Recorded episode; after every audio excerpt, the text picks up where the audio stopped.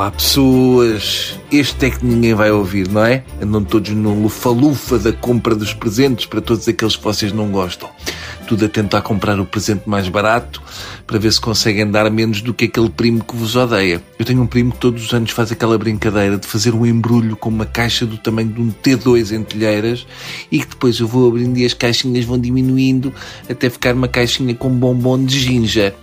Uh, já lhe disse que acho graça, mas que é o mesmo que a mulher dele sente quando o despe. Este ano decidi que lhe vou pôr um subscrito no bolso cheio de notas de monopólio.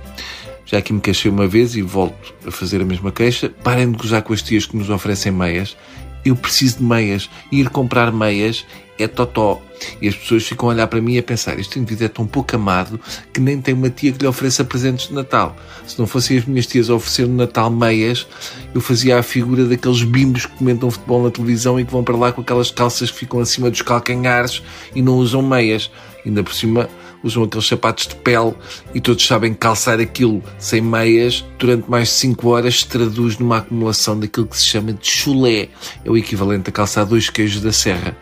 Como eu já disse no início, eu sei que hoje não, não me estão a ouvir e por isso posso confessar que sonho convosco todas as noites. E é verdade, e raramente estão vestidos. Talvez por isso, como em termos de sonhos têm sido umas amantes fantásticas, comprei casacos de pele para todos. Tudo bem que são feitos de pele testículos de leões marinhos, mas tem a vantagem de dar para lavar a seco. E antes de terminar, queria desejar um bom Natal para todos, ou pelo menos para essa minoria que não está infectada com Covid.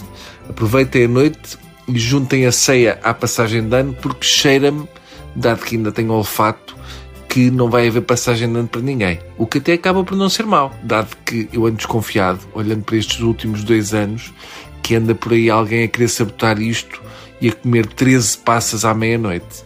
Eu vou apanhá-lo. Feliz Natal e beijinhos no orifício do, do bolo rei. Adeus.